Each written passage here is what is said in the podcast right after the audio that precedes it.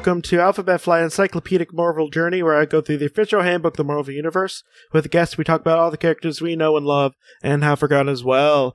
My name is Jesse Cooper, and with me today is the evil version of, well, the more evil version of a kind of evil fascistic leader, Mike. I actually prefer the orange sexual goblin now. Ah, well, you know, it's it's not that because guess what? We're talking about Hyperion 2. Hyperion 2. This time it's personal. Oh, it, it, it was like legitimately more personal when he showed up. But I know. That's why I said it, Jesse. wow, guess what? Uh, uh, Just guess what? I can mobile too. uh.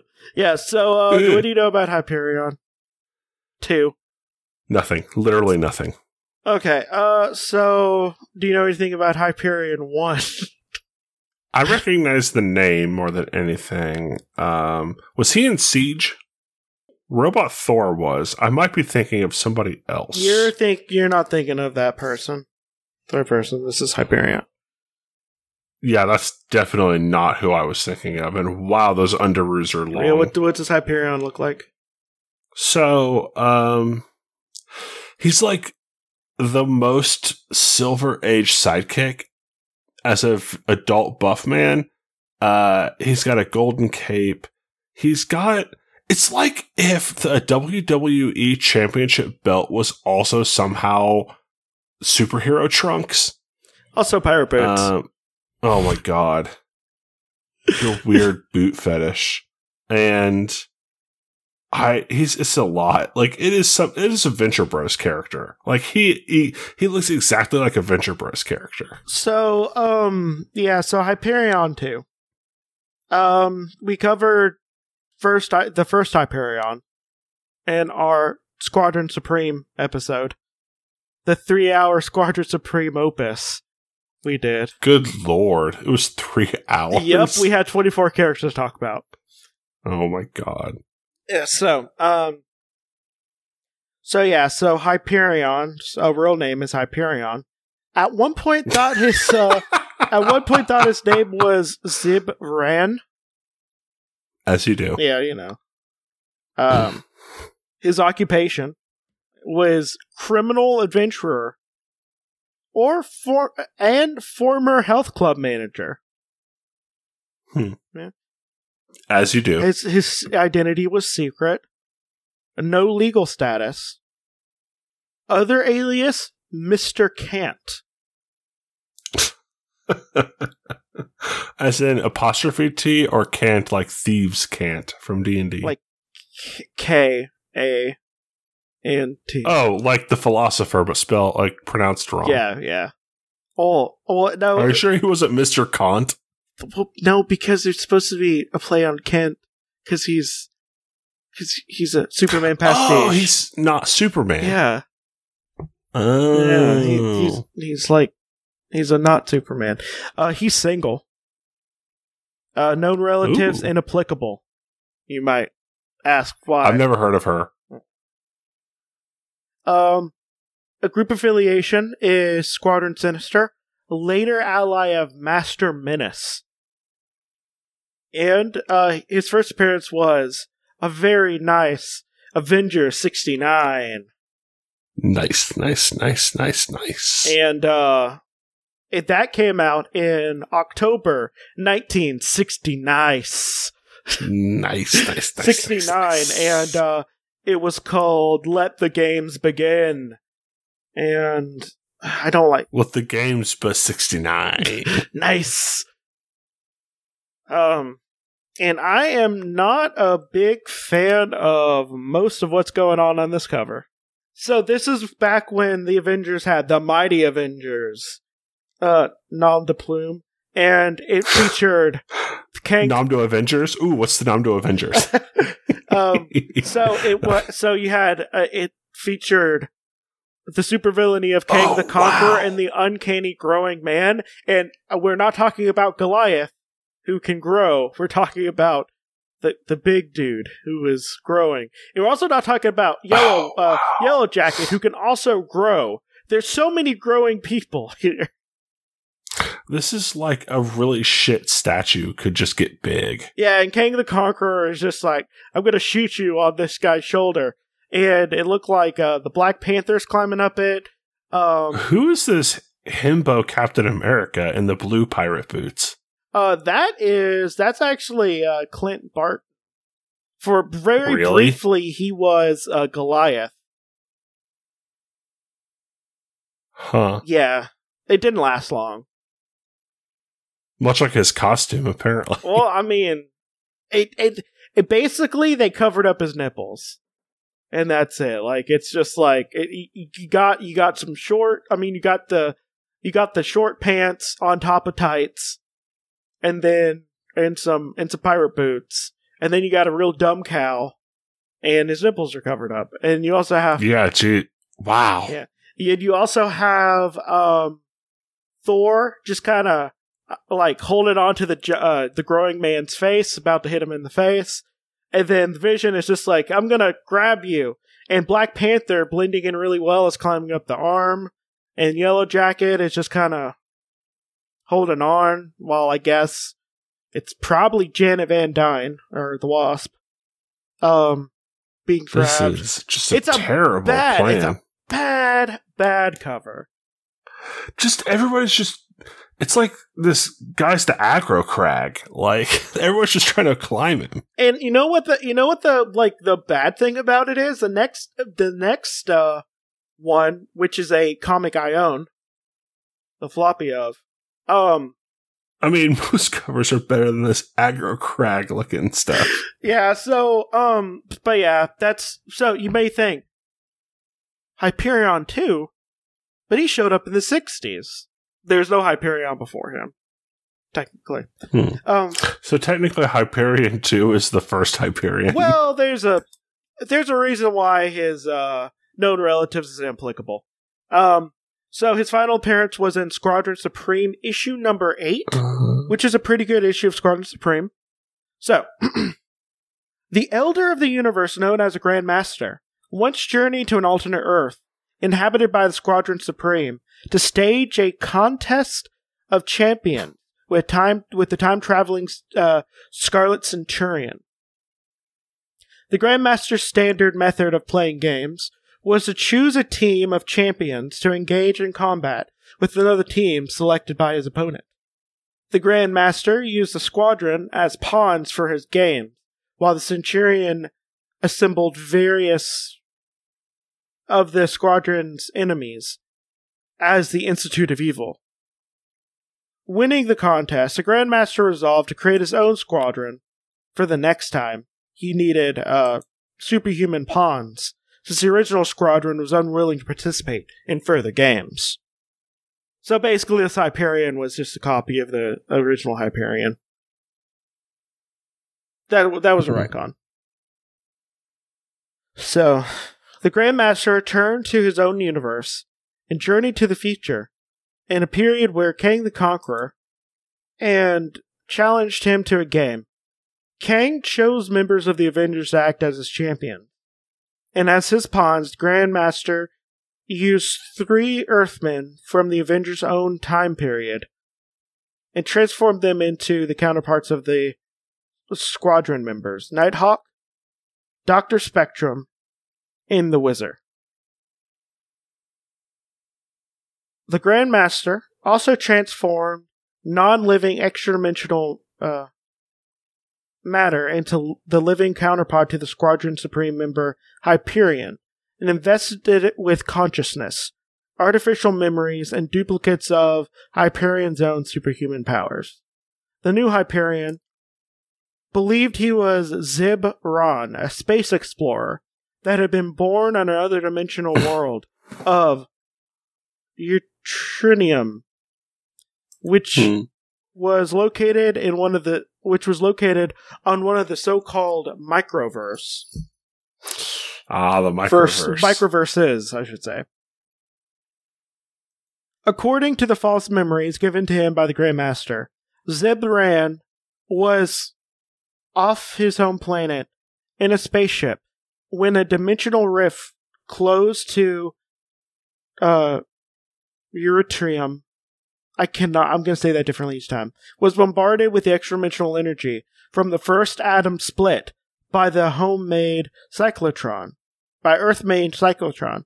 The energy was somehow magnified and traveled from Earth to Ytri- Yttrium universe through the rift, and that energy called Yttrium to explode, bathed in the strange energy of his exploded exploding planet. Zibran was endowed with vast superhuman powers. Zibran believed that he drifted hopelessly in the void until he was discovered and rescued by Grandmaster, who transported him to his own universe. The Grandmaster named his uh, named his superhuman being he created Hyperion after the Titan of Greek mythology and gave him a distinctive costume and introduced him to his new versions of Doctor Spectrum, Nighthawk, and the Wizard. These three were uh, became known as the Squadron Sinister, believing that God, go ahead. Sorry, Yeah. go ahead. believing that the uh, his native world was destroyed by a cyclotron on Earth. Hyperion was determined to take his vengeance on Earth and its people. Now, I think they made Hyperion's official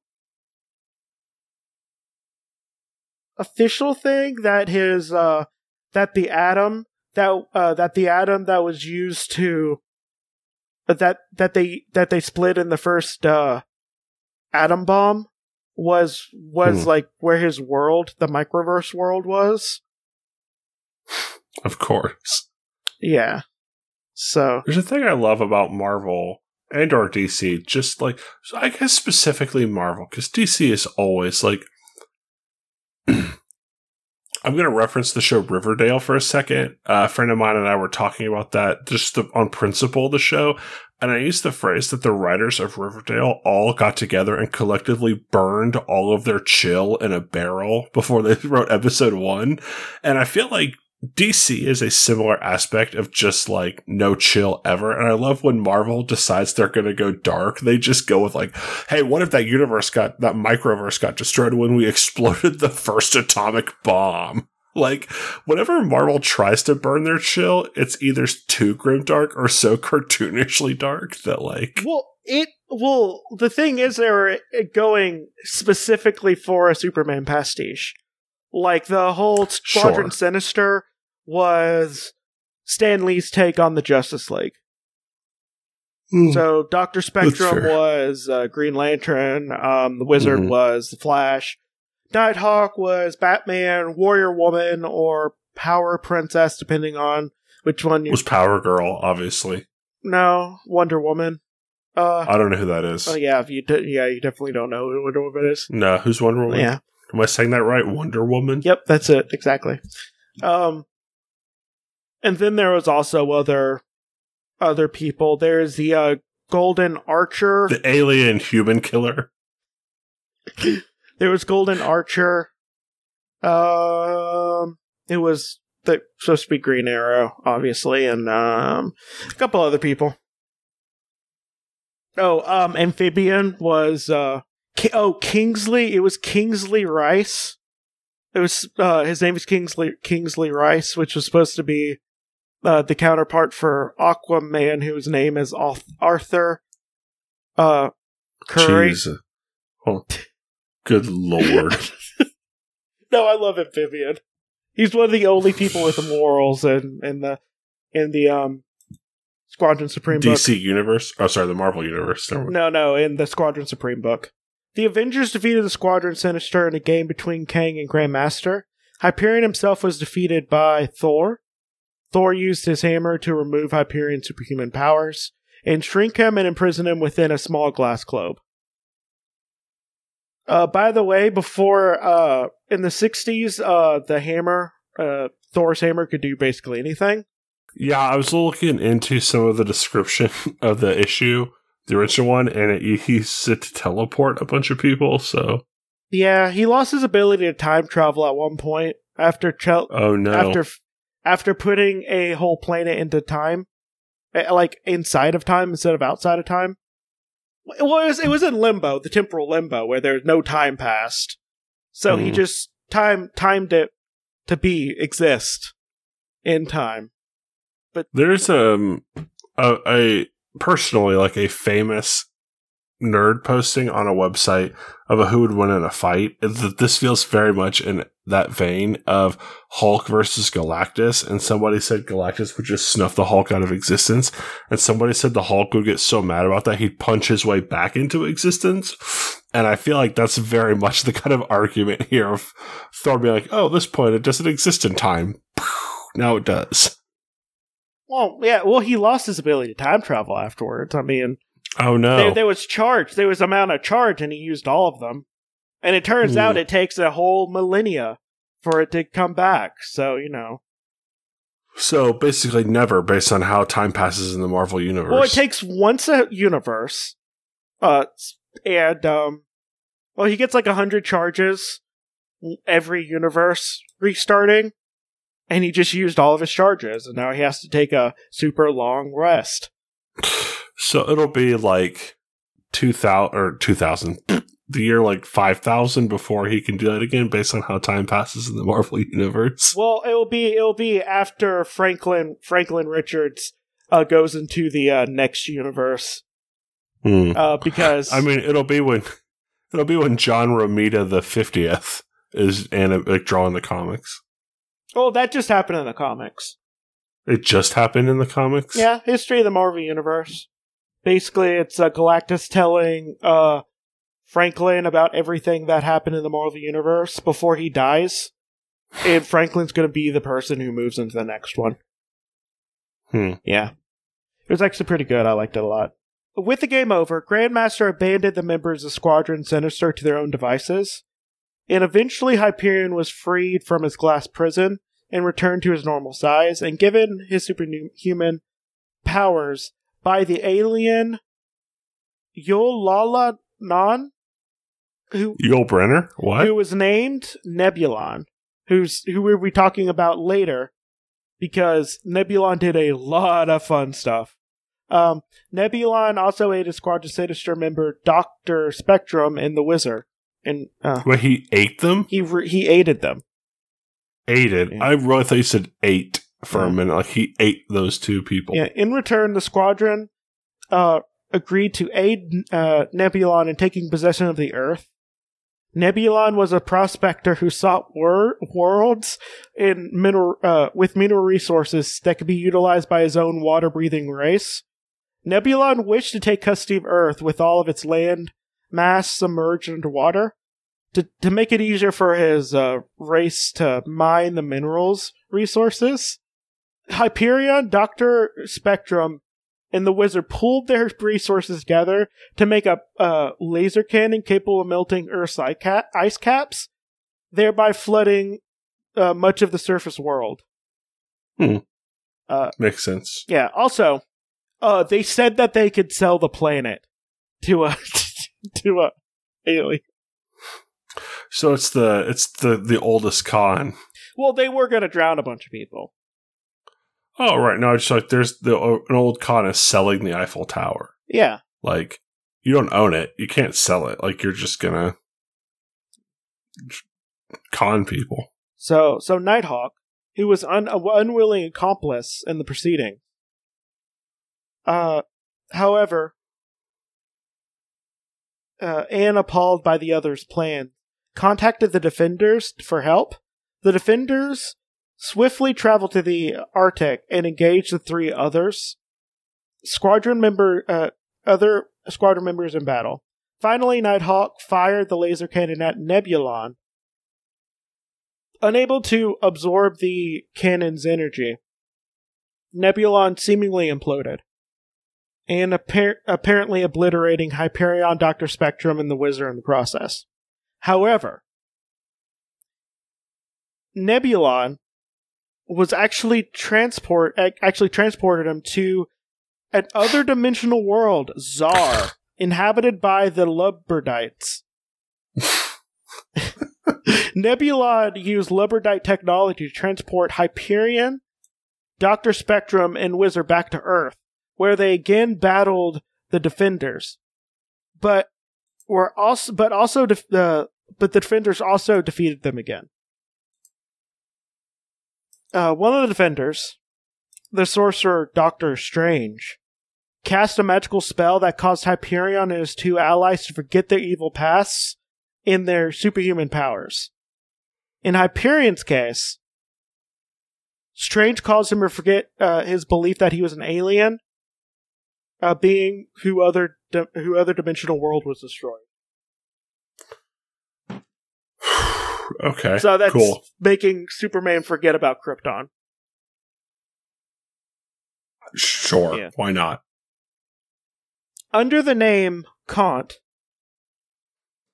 uh, Hyperion became the manager of Arnold Colombo Health Spa, Spa in Queens, New York.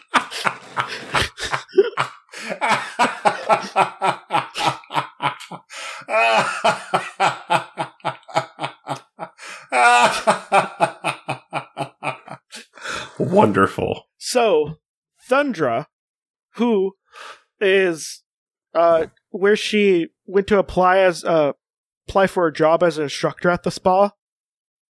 Now, Thundra, please listen to my Thundra episode if you want to hear some Buck Wild stuff. But basically, she comes from a world that was, uh, basically, it was, it's was all done through matriarchy, and basically a bunch of a bunch of dudes from another universe that was all patriarchy was just like, hey, I'm gonna, we're gonna beat you guys up, and so she went to the 21st century to basically stop that from happening.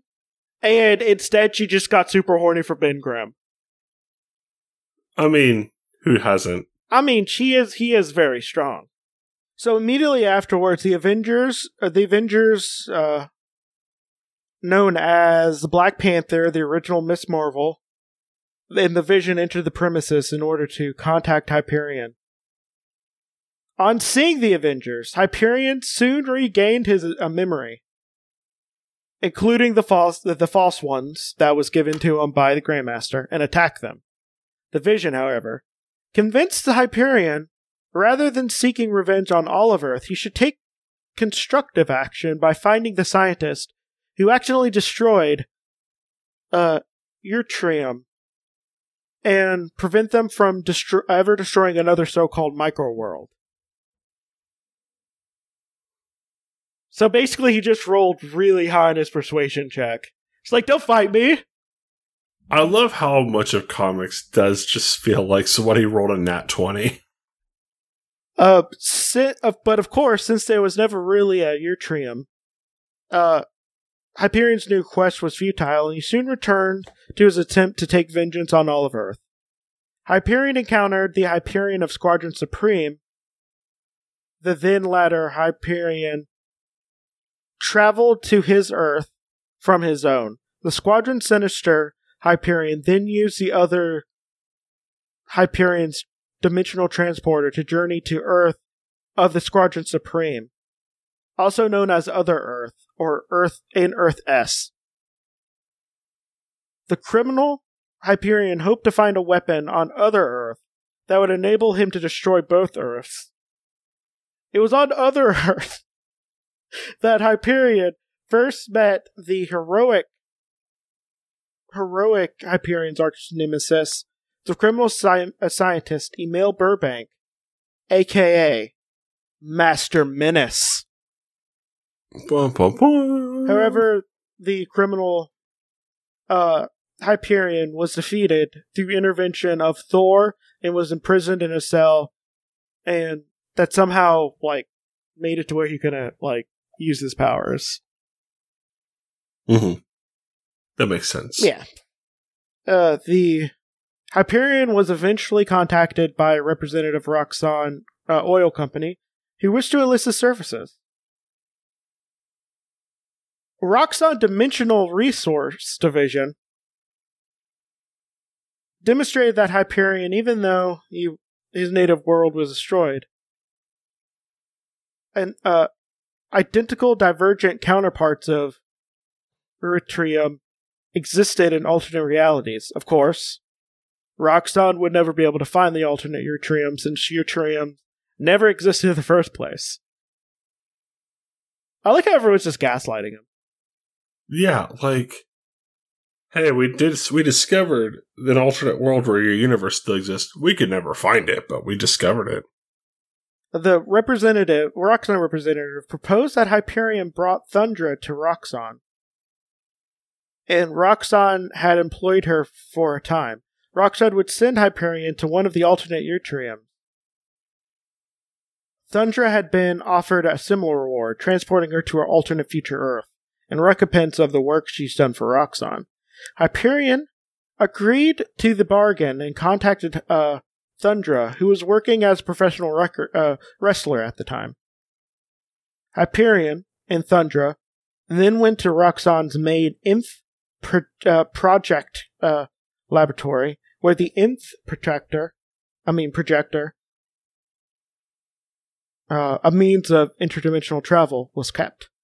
Now, uh, now opposed to the Amor Roxxon, Thundra stole the uh, Nth projector and fled. Hyperion was strongly attracted to, Hy- uh, to, to Hydra, yes, to Thundra, and joined her into hoping persuading to her uh, to come to an alternate Utrium with him via the Nth Projector. In the end, however, Thundra used the Nth Projector to send herself to the alternate future, Amazonia. Unwilling to lose her, Hyperion flew after her in the interdimensional nexus, and the Nth Projector uh, created just before self destructing. So, uh, basically, he was so horny he went to a different dimension. I mean, we've all been there. I mean, I don't know. I think I may. I, I feel like that sometimes. I mean, that's basically the Mandela effect. Oh yeah, yeah. It's You're just so horny, you change dimensions. you're so horny. All of a sudden, you misremember stuff about how things are how to spelled. spell Berenstain Bears. You're so horny, you forget how to spell the Berenstain Bears. I get it. We've all been there. You're just like, oh man, I'm so horny. I sure hope those bears are spelled the same way. You, you get so horny, you forgot when Nelson Mandela died. It's fine. It happens. You got so horny you forgot if Curious George was an ape or a monkey. oh god. Oh, God. I mean, listen, I'll say this. I talk about this on the Equalizers. I do. I have what I I jokingly refer to as a Mandela effect moment, where I swear to God, I remember Ewan McGregor being Sky Captain in all of the promotional materials I saw as a kid. It's Jude Law. And, and it is like I I accept that I just misremembered it, but it is a thing where I would have sworn on my life Ewan McGregor was Sky Captain, and everything I saw as a kid that was promotional for that movie. Well, for a long time, I don't know if this is a Mandela effect or something, but I saw the second, like the Bill and Ted Excellent Adventures, and The bogus journey. no bogus that's journey. the second sorry. one. Bogus journey. No, no, I just just to make sure I knew which one you were bogus talking journey. about. Not like a Sorry, I saw Bogus Sure. Journey around the same time I saw um, Wayne's World 2, Mhm. and I mixed the plots together. I mean, they're fairly they're similar enough at points that I But- don't blame you. but like I could have swore for most of my life that uh, that uh, that the Wayne's World had had pilot in it, and that they fought ro- uh, that they had ro- built robots of themselves, and like all that, like how like the Bill and Ted bogus journey, uh, bogus adventure, like never Mhm. existed. It was just Bill and Ted. Um, it was just uh, Bill and Ted, and then there was Wayne's World one and two. yeah, I just like the closest I've ever come to a Mandela effect thing was just me for whatever reason. Like I don't know what I was thinking, but like I remember the beard because it was around the time of Clone Wars or so. I remember Ewan McGregor with the Obi Wan Kenobi beard. I remember all of it. Like I swear I remember him being Sky Captain and everything. Like all the trailers and everything. Like I accept I just misremembered them, but like that's the I- closest I've ever come to a Mandela effect. And I would change dimensions for a Sky Captain in the World Tomorrow movie with Ewan McGregor as Sky Captain. If you told me that, if you told me, if you just told me that without saying it was Jude Law, I'd believe you. I've just at one point I was so horny I switched dimensions in which Ewan McGregor is not Sky Captain in the world of tomorrow. Yeah. Um. so, So yeah, at some point, at some point, like he was kind of stuck in like an interdimensional void, the Hyperion Two, and Hmm. Master Menace kind of pulled him out of that void and replaced replaced the uh quote unquote heroic uh Hyperion, who is a fascist, um with him and he and he had like a um a not okay relationship with the power princess who thought it was the uh, who thought it was the one that she knew all this time and right. um, okay. and both the Hyperions like fought at one point, and the her- quote unquote heroic one uh, liquefied his brains with his with his uh, atomic vision and uh, went blind. Hmm. And he grew hair on his tongue. I get it. No, no, he literally went blind. And he had to wear like glasses so he can see. Like, like they had to make like radio. Like they had to think of like uh, Gordy LaForge glasses or Geordi. Geordi. Sorry, not Gordy. Jordy. No, Gordy. Jordy. you know, Gordon LaForge, as his friends called him, Gordy. Gordy, Gordy. Uh, I'm just I'm thinking of the Canadian Jordy, but think of that like how he sees in kind of like infrared hmm and everything with his glasses. He had had one of those. So, Hmm. Yeah, that's pretty much him. He has Superman powers, and I don't care about him. I super don't either. A theme of me being on this show is somehow it's just always people I don't give a sh- I don't care about. Uh, I mean, I don't really care about these people either. That's fair. I mean, I mean, I care about a lot of them, but these are just uh, boring. unless it's Charles Xavier. you know it's things so yeah let's let's get be done i also don't feel do you want to do plugs Uh, sure. I'll do them quick because I I've already done them before. Uh, check out my two other podcasts, Studying Granada, where we watch the Sherlock Holmes uh, 1980s Granada television series starring Jeremy Brett and Edward Hardwicke, and we read the stories and we talk about it. You can find us on everywhere podcasts are found. I'm pretty sure you can find us on Twitter at in underscore Granada. Uh, my other podcast, The Equelizers, we take movies that never got sequels or prequels, either because they're too good or they're too bad, and we come up with them. Jesse has been on both of those podcasts. By the time you're hearing this, I suspect we'll be just about to drop Jesse's episode of Granada. Uh, you can find the Equelizers episode at Troll in Central Park 2. Uh, the colon subtitle is escaping my escaping me right now, but you can find that everywhere uh, podcasts are found and online everywhere by searching the Equelizers. We spell it E Q U E L I Z E R S, like in sequel. okay and i also don't feel like doing my plugs so i guess bye again